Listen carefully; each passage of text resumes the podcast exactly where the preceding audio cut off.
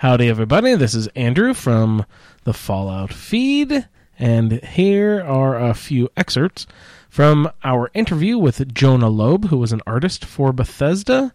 He worked on Oblivion Shivering Isles, also Skyrim, Fallout 3, and Fallout 4. Please find the whole thing over on the Fallout feed. Thanks a lot, everybody. You know, I think that the wonderful thing about Bethesda games in particular is that it's all about the player's um, journey and and you carving your own path through this world. You know, the main the main quest never really matters that much with you know when when when placed against the idea that oh I just started the game and now I get 360 degrees of direction to choose from and I can just start walking and I have my adventure. So having that world populated by a whole host of new and exciting quests and monsters and graphics and etc. I mean, there's absolutely everything to be gained from that. It would be nice to sit next to a giant because I think you know I, I modeled the giant after after my, my his face is my basically kind of it looks very similar to my father's face. Oh, that's excellent. Um, yeah, it's like a blend between my father and my uncle. I mean, if if you want to know um, what the, what the giants are based on, that's that's what that's it. That's um, cool. Um, and I and I also you know worked very hard on his hands to make them look wrinkled and old and, and strong. And again, kind of like you know how you would look at your parents' hands when you're little and you have little hands and all that. So I say I think sitting next to my my giant would make me feel, even though I think he'd be very stinky and I think he'd have like that like cheese sweat from eating all that mammoth cheese. I think I think I would you, you know once once you clogged up your nose, you could kind of like maybe cuddle up next to him. So that would be that would be nice. Aela the Huntress's outfit uh, from Skyrim. I didn't really have any concept art for. I was just told, um, you know, imagine Red Sonja, like that kind of outfit. But this was for the female jogger, uh, uh, and so you know, imagine Red Sonja but just dead.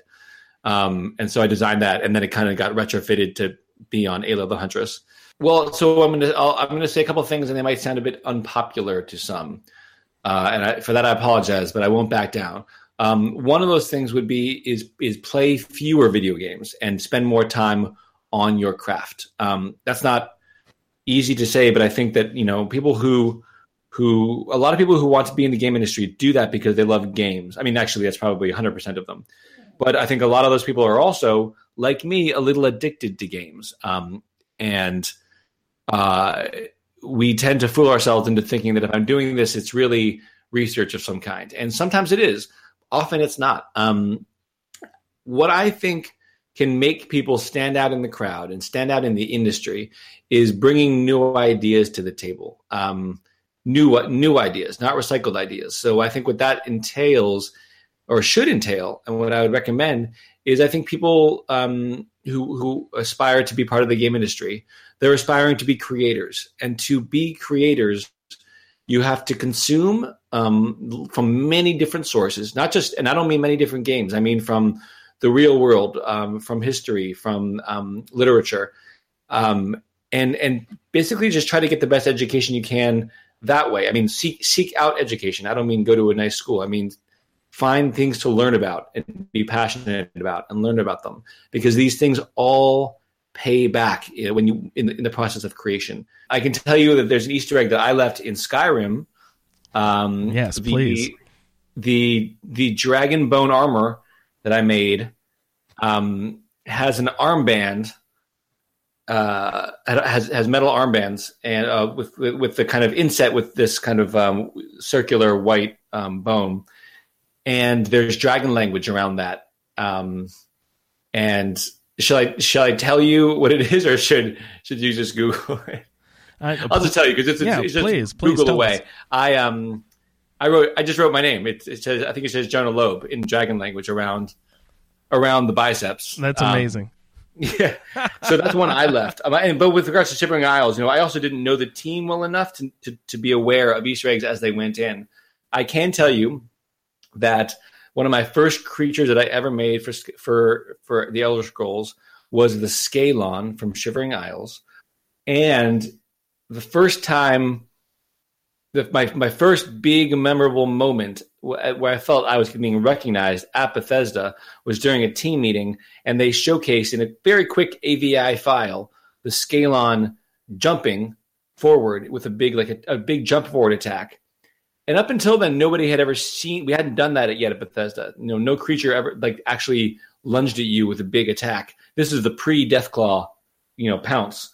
Um, and I remember everyone really, really got excited, and and I I felt this like flush of victory, you know, watching it because I was like, wow, I'm at Bethesda, and all these other people seem really excited by the thing I just made, and you know, and it was it was a cool thing, and so and was, and then it was cool to see that animation and that that uh, capability get created there and then used more and more in, more with more creatures later on.